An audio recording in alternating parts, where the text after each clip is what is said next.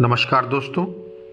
परम पूज्य श्री श्री रविशंकर जी की ज्ञान श्रृंखला से आज जिस ज्ञान पत्र को हम सुनने जा रहे हैं, उसका शीर्षक है आध्यात्मिकता और उत्सव।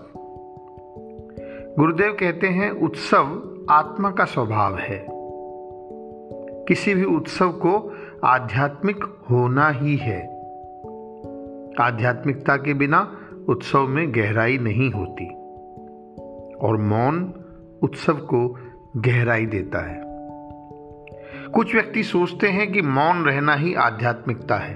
उदाहरण के लिए कई साधक सोचते हैं कि हंसना, नाचना और गाना आध्यात्मिक नहीं है। वहीं कुछ व्यक्ति सोचते हैं कि केवल उत्सव मनाना ही आध्यात्मिकता है।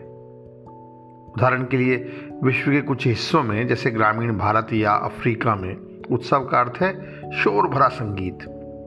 वे मौन जानते ही नहीं है। आध्यात्मिकता तो एक सुंदर समन्वय है। बाहरी मौन और आंतरिक उत्सव का, तथा आंतरिक मौन और बाहरी उत्सव का।